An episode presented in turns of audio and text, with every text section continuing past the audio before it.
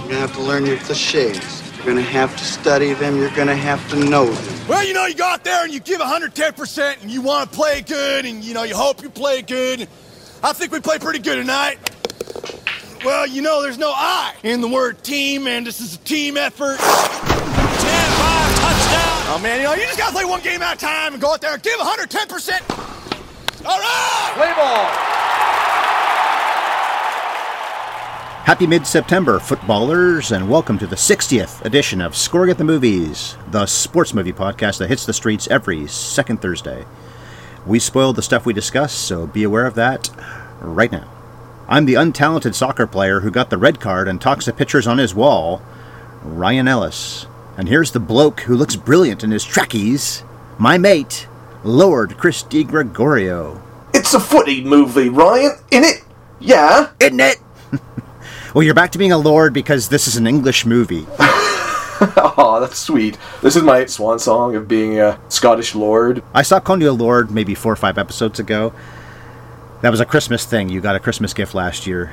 I forget. I think we explained why, but we're in England, so let's go with Lord again. I'll take what I can get. I don't have a lot going on these days, so I may as well be royal, not royalty, nobility.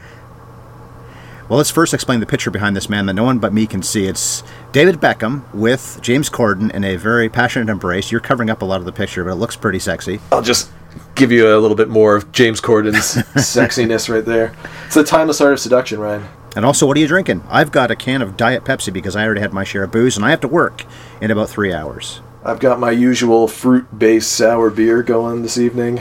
A nice raspberry sour from Collective Arts Brewery. It was already open. I waste no time. I do not have to work tonight, so I'm going to crack that bad boy up as soon as possible. Shh. I did it for you. Uh, that's good Foley work. Sounds almost believable. Okay, before we get going and bend it like Beckham, this is the last episode that will get posted on the Top 100 Project channel. I'll let them all stay there for another two weeks, but by the beginning of October, the only way to get your bi weekly dose of Scoring at the Movies will be to hit up Scoring at the Movies on its own feed in all the usual podcast places. So Spotify, Stitcher, Apple Podcasts, TuneIn, Google Play, I think you said. Google Podcasts. Tell me the rest. Deezer, Amazon Music, Google Podcast. So beginning with October 1st, when we do Mystery Alaska, a hockey movie, the only way to get this podcast will be on Scoring at the Movies through all of those many places. Okay, well, we'll do a football movie today, but we call it soccer here in this part of the world. So the title in India was, I love this, Football Shoot Ball Rabba. Football Shoot by High Rabba. Football Shoot by High Rabba. That's amazing. It was released in England and many other countries in 2002, called Bend It Like Beckham in England, of course. But Fox Searchlight brought it to North America in March 2003, and I saw it on the big screen that spring, and I really enjoyed it back then. Haven't seen it since until last week or a few days ago. The small budgeted film did very well, pulling over $76 million worldwide. But I'm guessing this is your first ever viewing, Chris. What did you think of Bend It Like Chris'em? Or Football Shoot Ball High Rabba? I was dancing in a Indian fashion for most of the movie. They did have some good dance numbers. There was a lot of weirdly positive energy for a movie that was mostly about a young sick woman. And I say sick, S I K H, sick, not like sick as in ill, right? Oh, okay. A young sick woman who's being inadvertently repressed by her more conservative parents. Not so inadvertent.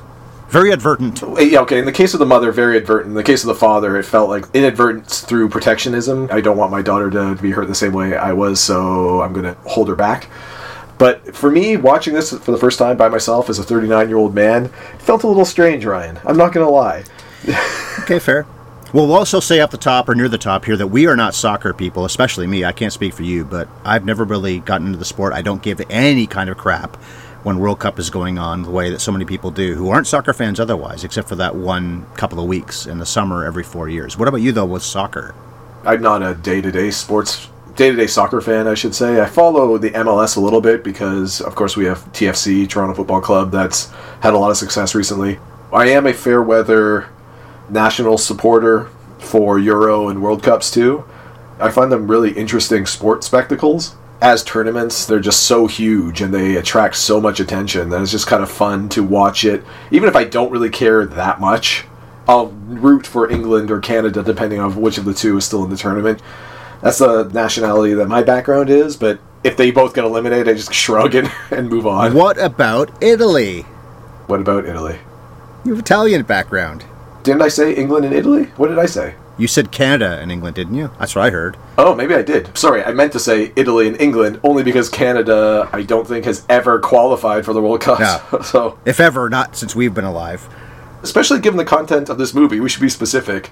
They have qualified for the Women's World Cup, I believe, because they have a much better Okay. national team, Canada does, on the women's level than the men's. Interesting you brought up the woman element because this is a movie directed by a woman, Gurinder Chadha, and starring two, well, one girl and one woman, Parminder Nagra and Keira Knightley, who, of course, we all know her. She's gone on to become a big star. Nagra, not so much. ER, she had a long run on that show. When I was still watching, she was on that show. Nagra hasn't made that many movies, only nine in total. She was 27 years old, though, when this movie was made, and Knightley was about 10 years younger, so she was the right age, at least. I know that's a pet peeve for you. But anyway, we have not done that many movies that have been about girls, women, whatever, especially directed by women.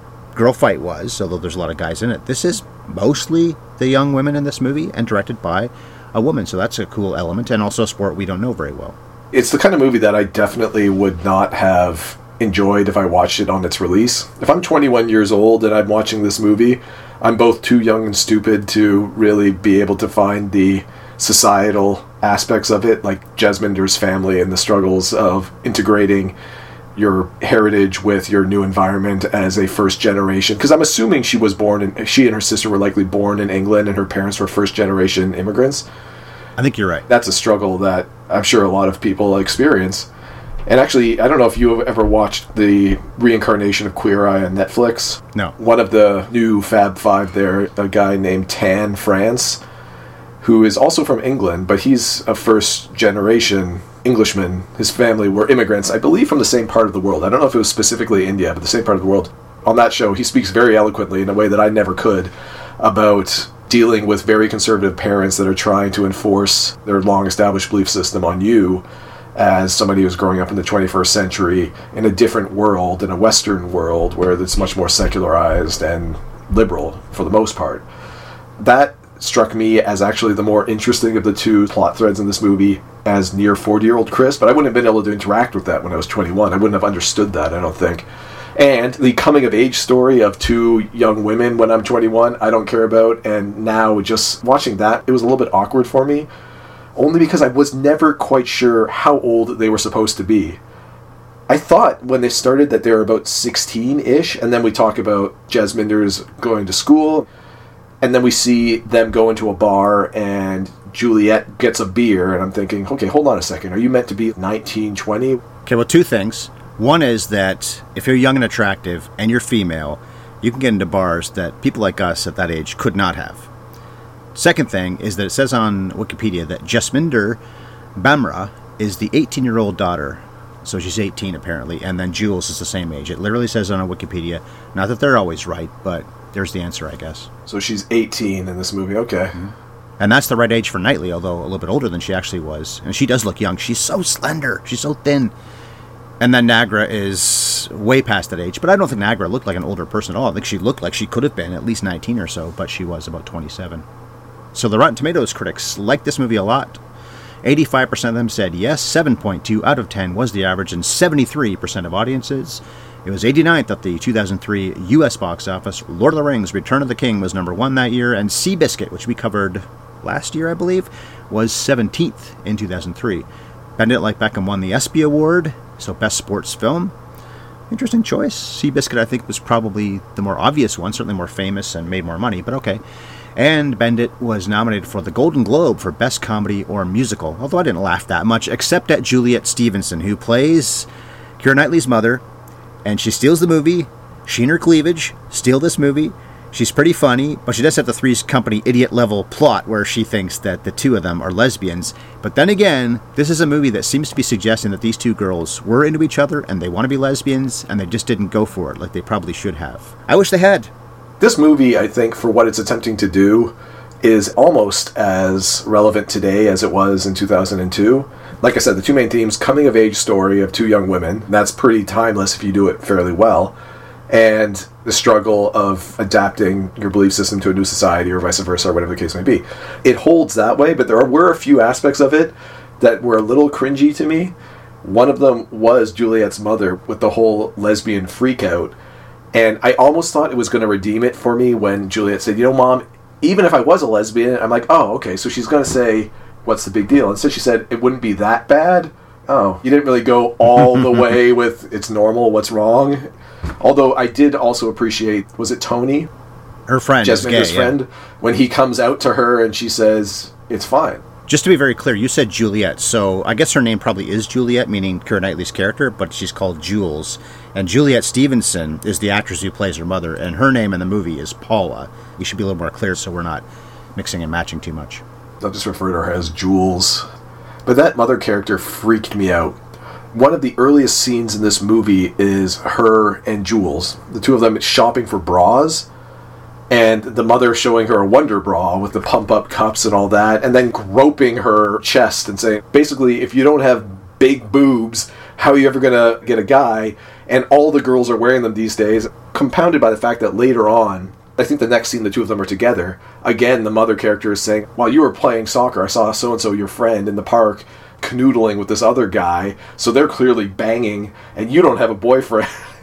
so this mother character wants to sexy up her teenage daughter so she can go get laid. Jesminder's mother isn't going that route, but in some ways she is too. She wants her daughter to find a man, and that's what Paula's doing with Jules. That's true, granted, and that's probably the comparison I guess that the script's going for now that you say it. Conservative, arranged marriage, go get married as soon as you can kind of approach versus modern, go get your man by being sexy approach, I suppose. But it's still the creep out vibe. Again, as a nearly 40 year old man watching this by myself, Yeah. it was kind of weird for me to watch, especially if I had a daughter and I was the father. I think the last thing I would want my wife to be saying to the daughter is, Come on, let me give you a Wonder Bra so you can get a man and go get laid. Yeah, she's like 16, 17 in this movie. It's kind of weird. Your angle will be my angle, which is you two are good at soccer and you love playing soccer. Do that. Be a kid too. They're still young. We just said they're 18 years old. But of course, that's also the third angle on this. So it's dress up sexy or it's be conservative. And the third angle is no, just be yourself, whatever that might be. And you cast two good looking people like Knightley and Nagra, that helps as well. But they just want to play soccer. And they both also do have a thing for Jonathan Rhys Meyers' Joe character. Another terrifyingly skinny man. Yeah. But it feels like that's wedged in there too much. I don't think that either of them really sell. Well, they do a good job because they're good actresses of selling that they're into him, but I'm not sure that they are. I think it's better sold that they're into each other. I think that's true too, and I think there was a huge undercurrent of that through the movie. My favorite aspect of their dual pursuit of the Jonathan Rhys Meyers character this is an amateur women's sporting club, right? The Hounslow Harriers. Hounslow, or am I saying that right? I think is so. an actual part of England. It's not that far from London. Maybe it's a suburb or something like that of London. It's not that far from it anyway. The Harriers team is made up, but apparently the girls who play on that team with our two stars are real soccer players. Yeah, I read that too. But the team in the movie is an amateur team. And the only reason, by their own admission, by their own description of the team, the only reason it exists is because Joe blew up his knee, couldn't play anymore, and decided to create this women's team, sort of at the hounding of Jules, by the way it's described. But he created it, and he's coaching it. And then there's this whole description of, especially later in the movie, towards the end, when he gets together kind of with Jasminder. And it's like, well, you know, the fact that I'm a coach, and so this prohibition on banging my players is not a thing anymore. You created the team, you run the team. What is stopping you? If you like a player on your team, I'm not saying he should just go sleep his way through the team because he's a sleazebag, but what's stopping you? Did you write up some sort of bylaws that prevent you from doing it because you know you're a horn dog and you won't be able to stop yourself otherwise? It was so weird. He's his own HR department. I'm gonna have to report me to me. That's a fair point. Well, at the very end of the movie, we'll skip ahead to the very last scene before the credits fully roll, and that is him playing cricket with Jess's father while Jess and Jules are away at school in Santa Clara. And I don't mean this to be a lecture like that. I'm just saying that these two girls, of course, they could just be friends. There's nothing wrong with the movie portraying two girls just being friends. But the movie skirts that lesbian line the whole way through, and I'm fully for it. I wish they'd gone over the top especially with a woman director. I'm a little bit surprised they didn't. But maybe they thought we can't alienate foreign audiences. I'm not sure what they're like in England, especially in 2002 or 3, if they were conservative that way. They probably had to think about, well, they definitely had to think about the American audiences being bothered by that. So that's probably why they didn't go over the top with it. And you cast a guy who's a bit of a journeyman, but I think at that point, Jonathan Rhys Meyers, they thought maybe could be a star. He can be the middle point for them. So another love triangle kind of movie. The two of them belong together as friends, the two girls do, and they probably belong together as lovers, if that's what they really want. But that last scene with Joe playing cricket with her father is almost like, well, I'll just bide my time. And I like this guy anyway, but I'm hanging out with him just so I can be here when Jess comes back. But he might be in for a rude awakening when she does come back.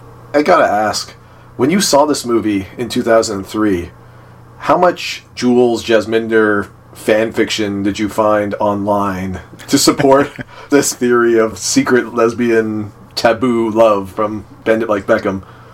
I found zero back then. and it may have been the same time frame, if not the same day, I saw Whale Rider that same year. What a beautiful movie that is. Not a sports film at all, but definitely recommend Whale Rider. That was a good feminist year in that sense. In America, two young girls are the main stars of that movie. But when I came home from Bend It Like Beckham, I think part of the reason why I liked it was it was different. I hadn't seen very many soccer movies. I guess there's what Ladybugs, that Rodney Dangerfield movie. Victory with Stallone in the late 70s. But here are two people I'd never heard of before in the starring roles, a director I'd never heard of, and a whole different angle on things, which otherwise the movie is basically what we've seen before. It's not that creative. I'll do a nutshell, by the way. I've got two in a nutshells. I think they both apply very much here. A soccer league of their own. The story really owes a lot to a league of their own. The other nutshell?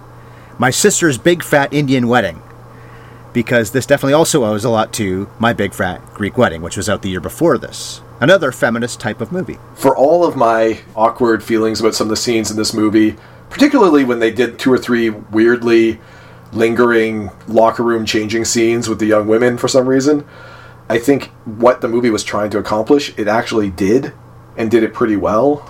It just wasn't aimed, I think, primarily at me as a target audience. Then or now.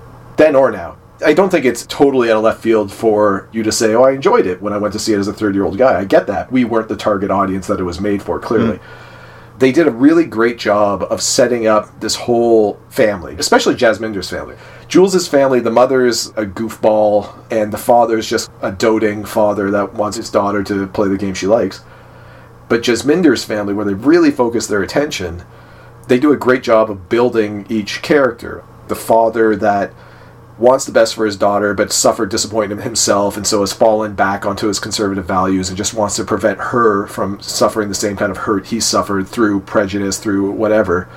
The mother is just seemingly a very conservative, sick woman, so she wants her daughter to follow that conservative life, graduate from high school, get engaged, maybe go to college, and then get married and have a family. Do what I did. Yeah. And her sister, which I thought was a really interesting character too, because she pays lip service to the conservative values of her family while finding every way possible to sneak around, have her fun, and then ultimately meet the parents' expectations on the surface. Publicly, but privately, no.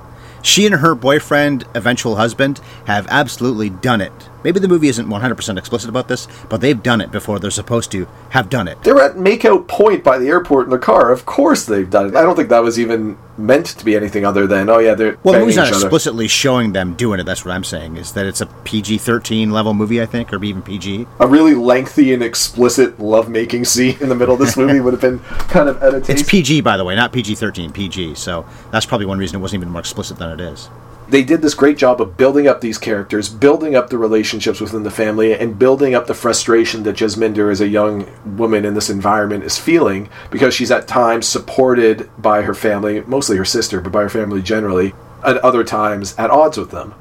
But the way they brought it to a head, I really didn't love because it's okay, this amateur soccer game, but the scout is coming to see you play. I'm like, eh, all right, whatever and your sister's getting married because it's the only time we can book the venue is on the same day for your sister's wedding. I'm sorry, but in the grand scheme of things, your close sister's wedding versus a soccer game is not really a decision. Life does not stop. You can still try out for soccer teams at your college of choice thereafter if you miss this final. So the fact that she was sad and pouty at the wedding the whole time undercut the eventual touching moment where her father says, as you would expect, right? The father caves in because he secretly went to see her play earlier. Key moment. But it was undercut to me because Joe comes to tell him, right? Joe comes to say, tomorrow is the final, Lesko's going to be there. So if at the wedding he tells Jasminder, all right, you can still make second half, go play and come back in an hour and a half or whatever, and we'll finish the party. But instead he says, okay, go play, and I want you smiling. I don't want you pouty and sad, ruining your sister's day. Like she's an eight year old or Yeah. a five year old. What should have been just a gesture of giving and reconciliation with his daughter becomes, ugh, I can't stand you to be like this around here anymore. I didn't really love the way they paid that off. I would have preferred a slightly different approach to it. But aside from that, there was a lot of nice, touching family moments towards the end of it when everyone comes together and they hug it out and kind of almost kiss. Well, they've got a lot of people in this movie playing the family who I guess were fairly well known in India circles. Archie Panjabi did a lot of TV. She's the sister. She's the sister. She's 100% been in other stuff. I've seen her in other things. I just can't place her, and I didn't know what her name was. She's Pinky Bhamra. But their father, Anupam Kher, Kher, K H E R, is the doctor in Silver Linings Playbook. He is apparently a giant star in India. He was so very they good. had a bit of a coup getting him to be in this movie. Incidentally, Panjabi was nominated for multiple Emmys for The Good Wife. So if you've ever seen The Good Wife, she was definitely known for that. Oh, maybe that's where I've and seen San her. Andreas, she's in that too, the Rock movie. So she's been in a lot of different things. And the mother's not as well known. She is Shaheen Khan, but it is a loving family. The thing I said to Bev, because Bev and I watched this together, is that it isn't as much fun or as funny as I remembered it being the first time. It was nominated for the Golden Globe musical, and Parminder Nagra I think does a good job playing the character. You say musical? Well, it's the same category. They make comedy or musical Oh, be okay. the same category. Okay. So every once in a while, a Hairspray or a Chicago will be in that category or even win that category. But that's how they get around not excluding musicals at I the see. Golden Globes. So it was nominated for that but didn't win it. But Nagra in this movie, I feel like she's a bit of a sulk. Not that much fun. The posters and everything show her smiling gleefully. I think I've talked about this in other movies before where the promotional stuff shows characters who are not happy in the movie, if at all, then rarely, being happy. That's And that applies to her. She's not a happy character at almost any point in this movie, including at that wedding when her sister's more important than her soccer future. And maybe that's a nice thing. It is a nice thing, actually, in this movie that she can do both. She gets to play in the soccer game at the end. She bends it like Beckham at the very end, which she failed to do earlier in the movie when she had an opportunity to free kick. Kicked it right at the goalie's chest, and it was an easy catch for the goalie. But at the end, of course, she scores the winning goal with a bend it like Beckham type of shot. Nice payoff. But she also gets to go back to the wedding. Pretty much nobody knows. Well, I guess her mother briefly knows she wasn't around, but she doesn't even know that she wasn't there until later on. She got distracted by two people making out in the bathroom and she got all flustered. She had a literal, like, oh my moment. she clutched her pearls, if she even has oh, pearls. yeah, that's right. So Jess gets to do both, and that's nice, but it also is a little bit too cute and clean, I guess. But it's not Nagra's fault. She does a good job with this character. She is the main character, obviously, of the whole film. But she isn't much fun. And so, like I'm saying, the promotional stuff is a little misleading in that sense. But the movie does have a lot of laughs. I think primarily from Juliet Stevenson as Paula, Jules' mother. She's the intended source of most of the laughs. I actually got the most enjoyment out of partly Jules' father because he had a few dry, mumbly, under his breath kind of things. And I think one of the lines he said was when Jules' mother was trying to convince her, go get a boyfriend, dress sexy, or all that kind of stuff. And he kind of mumbled, if she never has a boyfriend, that's okay by me. You mentioned that this movie ties itself up in a neat little bow. And it really does, to the nth degree. Everybody's happy, everyone gets along. Joe is theoretically going to hook up with Jules and all that kind of fun stuff. We've talked a number of times about movies where the team miraculously wins the championship and maybe they shouldn't. We don't really know how good the team that Jules and Jasminder play on. We're led to believe that Jazz and Jules as a duo are very good. We don't know how good the team actually is, whether they were an underdog in this final or not. We only care about their future, not the team's future. Essentially, yeah. So the fact that they're losing one nothing and Jazz shows up after half, Jazz, I like that. Jazz. wasn't that what they call her? Jess, Jazz, whatever. Well, I think it's just Jess, because it's Jesminder. Oh, okay, If you want to call her Jazz, I'll go with that. I'm gonna go with Jazz. I like Jazz more. So she shows up and then they come back and win the game on her free kick when she bends it like Beckham. This whole movie, they use the bending of rules and bending of conservative values and stuff as like a trope through the movie, right? It's all about these young girls bending the expectations of those around them to try to find their way through. And the fact that the movie caps this whole bending theme with Jez finally getting that perfect bent kick around the blockers and beating the netminder, I kind of like that. This is one of those rare times it suits the movie, it works. The bridge too far for me was that relationship with Joe. Why they needed to sort of resolve that in such a way that, oh, okay, Jez and Joe are going to get together, and I guess Jules is just okay with it now because she was super pissed off about it earlier in the movie, and they never really talked about that. They didn't resolve it anyway it's kind of like what you talked about. There's this sense that the two young women are finding themselves at this point and have found each other, both as presumed best friends and possibly more than that. You can still have the scene with Joe and Jez's family playing cricket at the end just because they're friends now, right? Joe, as coach, has visited Jez's family twice to try to advocate for her. They can become close in a way that isn't, well, this guy has now got a romantic interest in my daughter and I think that would have been a nicer way to wrap it because this whole movie is about young women, well, young people generally, trying to figure out what their path in the world is. And to suddenly say, well, they've been railing against this notion of predestined marriages, right? And there's a, I think what was meant to be a joke earlier in the movie when Jez says, oh yeah, my sister's getting married, it's a love match which means it wasn't arranged. And then her friend says, Well, could it be a white person? Could it be a this? Could it be a that? And she basically says no to everything except it has to be an Indian guy. Yeah, it's a free choice within this very narrow band of English society. That's an aspect of your life that at 16, 17, 18 years old, you don't really want to be locking yourself in, probably, unless you've just been some lucky person that's found your soulmate at 18 years old, I suppose they fought against being compelled to do this thing and being locked into this conservative societal box. Ah, you know what? Actually, Joe is their romantic interest and their soulmate, so we're just going to put Jess with Joe and they're going to live happily ever after. I didn't care for that so much. Well, also, the mother is so against her playing soccer, and she's probably not thrilled. She wouldn't have been thrilled if Joe was bona fide a love interest because he's not really bona fide as far as they know.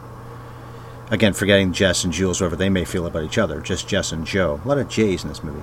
there are a lot of J's. But then the mother's convinced by her father just saying, I want her to fight for what she wants. And like you said earlier, I don't want her to be held back by racism or being put in a box. And it's one of those kinds of movies, and we've seen plenty of movies like this, where the mother just hears one little speech, a good one. Okay, fine, I relent. I guess because the movie's over and they just have to end it. yeah, it's the reverse of the classic pitch meeting line, right? Because the movie has to happen. Well, this one is because the movie has to end. She's already said, and no football so many times. That's laid on really thick. Yeah. No football, no football. We get it, you don't like football. But we do learn a lot, by the way, in this film, and it's great about Indian culture.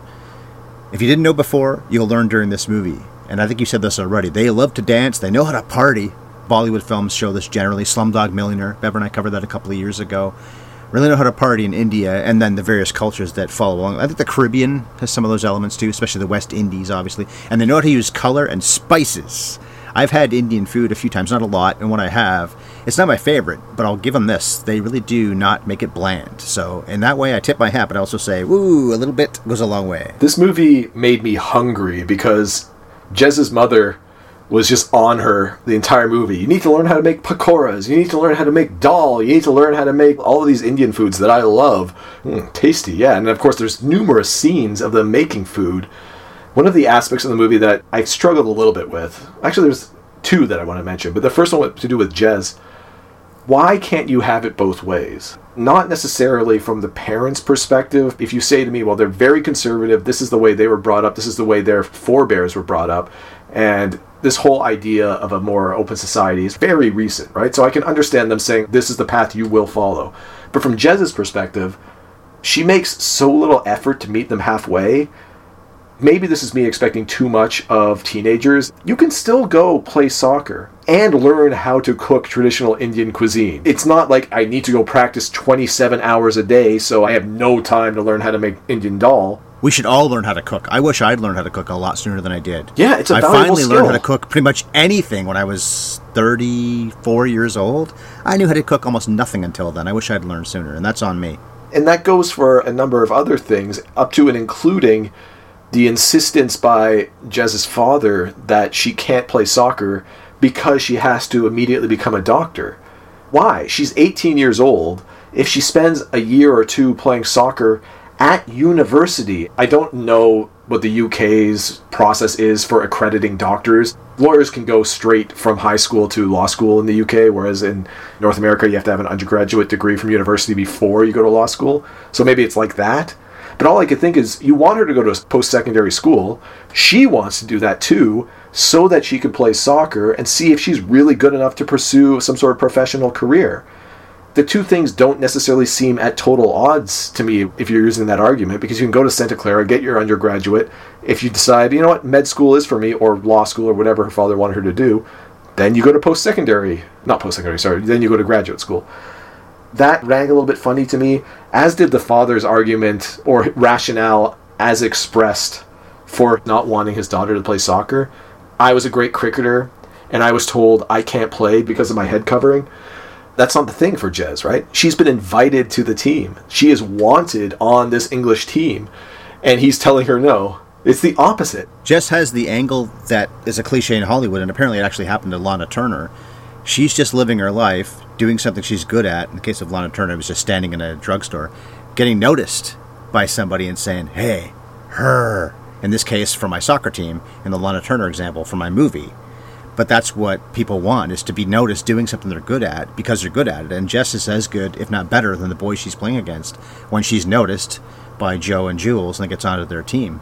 I can't tell you how sick I am of just trying to live my life quietly and having all these professional sports contracts thrown my way, all these movie offers thrown my way.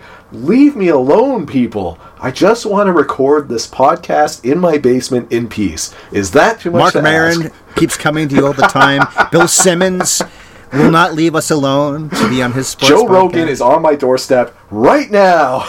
Joe Rogan. There you go. Maybe the most famous podcaster going these days. Now, one thing about this movie as well that I thought was not a bad thing, but just noteworthy, is that they worked Nagra's real life leg scar into the storyline, explaining why she wouldn't want to wear shorts. But it got me thinking about two fairly big stars. Well, one is huge, the other one's pretty big, who also have pretty notable scars and have pretty much never been commented on in previous movies or any of their movies. Maybe this is the whole sexism thing. You have to address it on this good looking girl. Why would she wear shorts? But Jonah Hill's right arm, I think it was a dog bite. Some movies you see it, but not a lot of them. And then Harrison Ford's chin scar. And I was going to make that the nutshell, which is, but she's got a leg scar. She's hideous. And of course, she's not at all. No one would ever judge her for having a scar on her leg. Even somebody who wants to sleep with her isn't going to dwell on that for any more than a few seconds. They notice it. Oh, there's that thing. Okay, back to what I was doing before, which is being intimate with you. They gave that brief lip service too. When she's first told put on your uniform and she has to wear shorts, she can't wear her track pants anymore, and she's all hesitant and worried about it. I was sure it was going to be because her family kept telling her you can't wear skimpy clothing, you can't be running around showing off your arms and legs, all this kind of stuff. So I thought it was more of that being drilled into her her whole life, and instead was that. But her mother stuff. talked about show off some cleavage, though, so it couldn't have really been that. I guess not, but they do reiterate don't dress in skimpy clothing. It's a weird contradiction in mores from that perspective.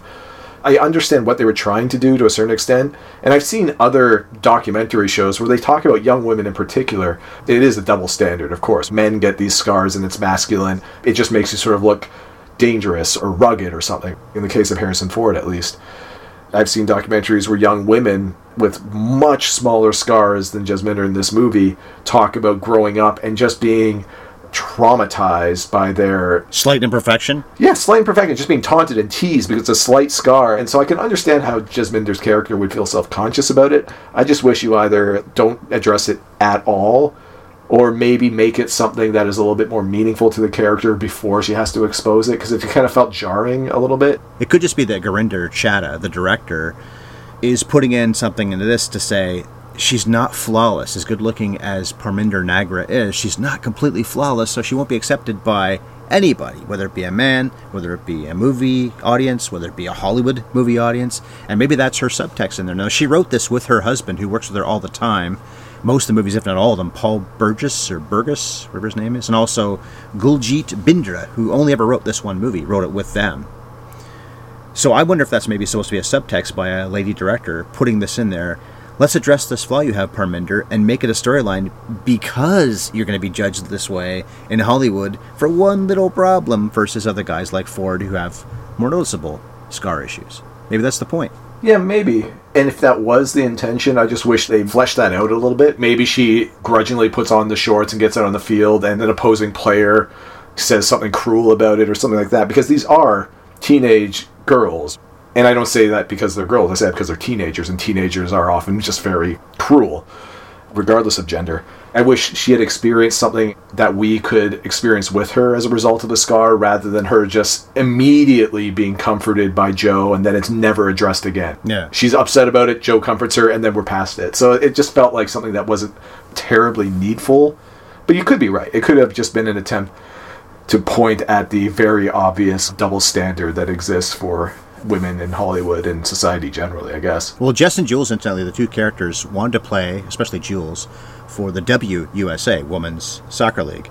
But they shut down operations later in 2003. So the very year this movie came to North America, the WUSA League went bye bye. I don't follow soccer terribly closely, certainly not back then. I didn't know there was a women's league in existence back then. I don't think Major League Soccer, the current men's league, came into being until later that decade, right? I think there was an attempt earlier to have a men's professional league as well that collapsed, and then there was a 10 or 15 year period where nothing was in the States from the men's league perspective. I didn't know there was still a women's league back then until Jules just says, "Hey, look at this." Turns on the television and just conveniently there's a clip package of all the best plays from Wusa just playing when she turns it on. Don't we see Mia Hamm in there? Because Mia Hamm was supposed to have been a title on this. I forget what they were going to call it. Make it like Mia, or Move something it. like that. When it came to North America, move it, Move it like Mia. When it came to North America, there you go. Now it would be twist it like Trump or something, and then it would be all about public perception and truth. It would be move it like Megan Rapinoe, I don't know the that outspoken lady soccer player. You don't know that name? You should know that name. She has got some brass. I like her. She's cool. Good player, very ballsy, maybe bordering on arrogant, but in a great way. Okay, I'll have to look her up. While you looked it up, I'll talk about the director again, Chadha. So she directed Bride and Prejudice, obviously a playoff of Pride and Prejudice. I think it was after this film, and then Blinded by the Light came out last year or the year before that, something like that. This is probably her best film, Bend It Like Beckham is. But she was born in Kenya and grew up in London. So she can experience what these characters, I guess the parents at least in this movie, are experiencing. She likes her montages. There's lots of those. The movie relies on pop music. We get songs by both Sporty Spice and Posh Spice, of course, David Beckham's wife at that time, and I think still is now. It wasn't the Spice Girls, it was them doing their own thing. And unfortunately, we saw the 4x3 print from the library, but we got it from the library, we paid nothing, and that's cool. So it's also a 185 to 1 movie. We didn't really lose that much in the transfer. What'd you find out about Megan Rapinoe or Rapino? I have seen her interviewed before. I didn't know what her name was, but she has a very distinct look. The pink hair and the short crop and all that kind of stuff. So I do know her. She's an interesting character. Within the context of the movies we watch for this podcast, we got a rare shoe shopping montage in this, which we don't often see. The Costner sports movies have done very little shoe shopping. That's true. That's true. Or Woody Harrelson movies we've covered, very little of that. I don't know. I would have appreciated a scene of Rocky going shopping for his jogging shoes or something. I like me some Adidas. yeah, exactly. and then they go to the pub for some reason, which was a really weird scene that confused the heck out of me.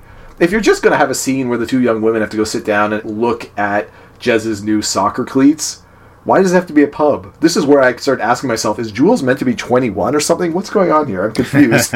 Aside from the fact she is all over Joe the entire movie, and I'm pretty sure his character is supposed to be in his 20s. He's running a bar. He's been through what they were through some years ago before he injured himself.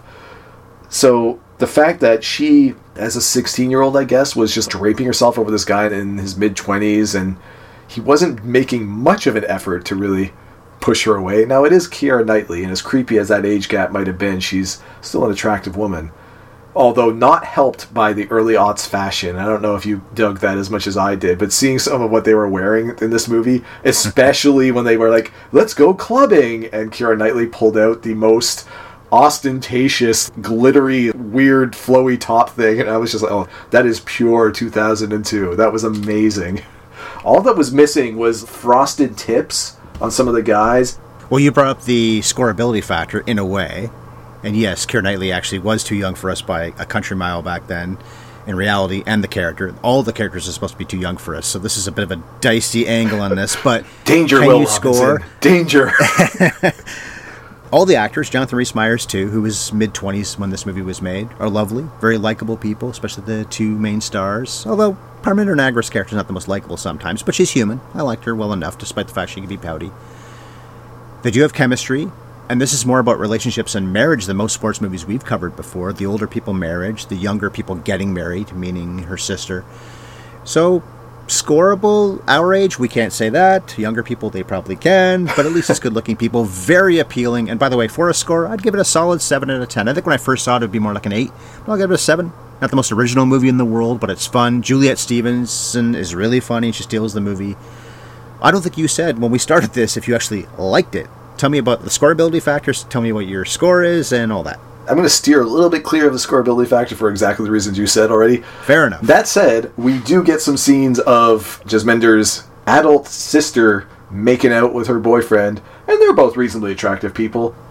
One of the things I did like about this movie, I'm sure it's at least in part due to its small budget, but there are scenes early in the movie where I think it's Jesminder's sister's Pinky Pinky, by the way, I just looked it up. She, going into this movie, was about 30 years old in reality, so she's definitely old enough for us to ogle if we want to.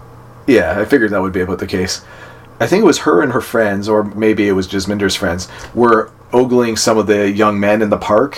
What I appreciated was that none of these guys were Hollywood shredded in the way that is unrealistically portrayed. Nobody looked like a superhero on the field. The guy that was the most jacked kind of reminded me about the dude from Caddyshack. This guy is what 80s buff looked like. A fit guy, but the kind of fit you get to be just by playing a lot of sports and eating reasonably well, not by jacking yourself full of steroids and paying tens of thousands of dollars for personal trainers to come 18 times a week.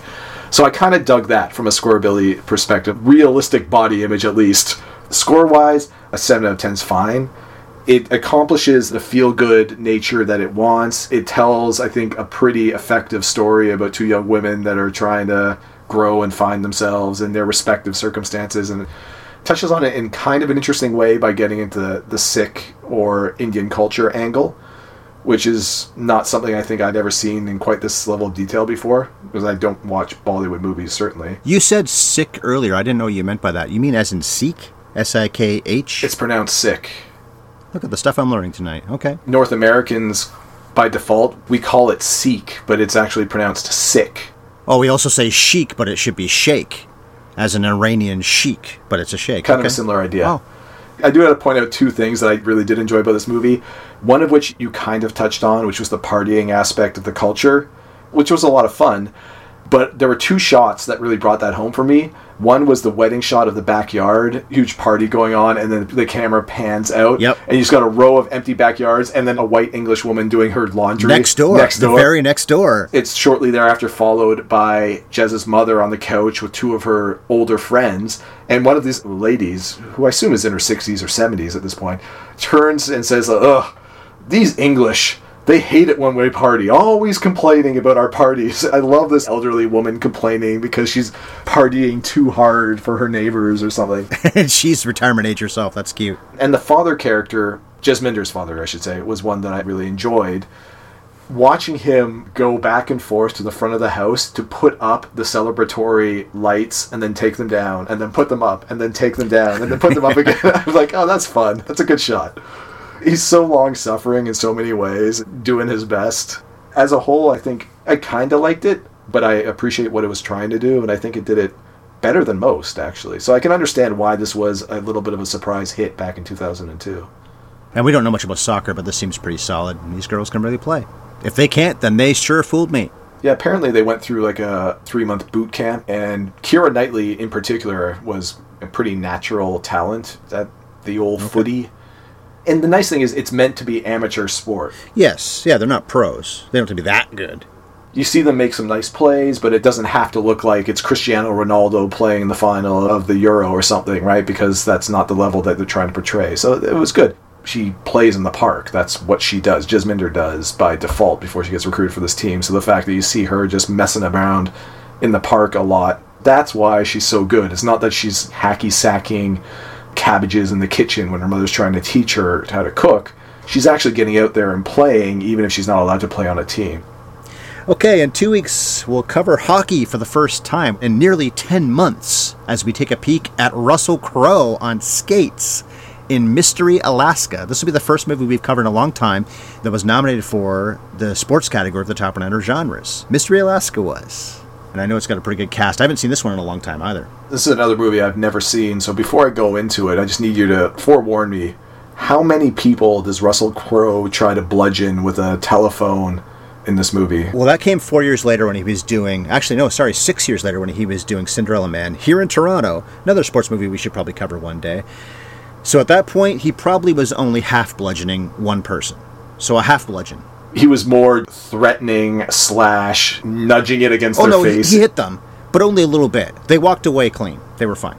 I see. Just like pitchers in baseball might use a warm up ball that's either lighter or heavier depending on their training routine. He was using one of those foam telephones Right. like as a warm up exercise and so just bludgeoned them with that first before moving on to like the full 1950s style telephone that you could just take out a puma with if you had to, right? You felt it when he threw it at you, but not that much. you knew he was there. He was a star. He could get away with what he wanted to in the late 90s and early 2000s. Okay, we are on Twitter. I am at MovieFiend51. He is at Scoring at Movies. This podcast can be found on Stitcher, Spotify, Apple Podcasts, TuneIn, Google Play, Deezer. I didn't write them all down. Everywhere. Everywhere. And this is the last time an episode will ever go on to the Top 100 Project by the beginning of October when we post Mystery Alaska. I'll pull them off the Top 100 site. So if you want to keep on listening to us do this, and you should, then you're going to have to start subscribing to us or just finding us on our own channel, Scoring at the Movies. All right, that's it for Bend It Like Beckham. So take her easy on the pitch, dudettes. I know that you will. In it. In that.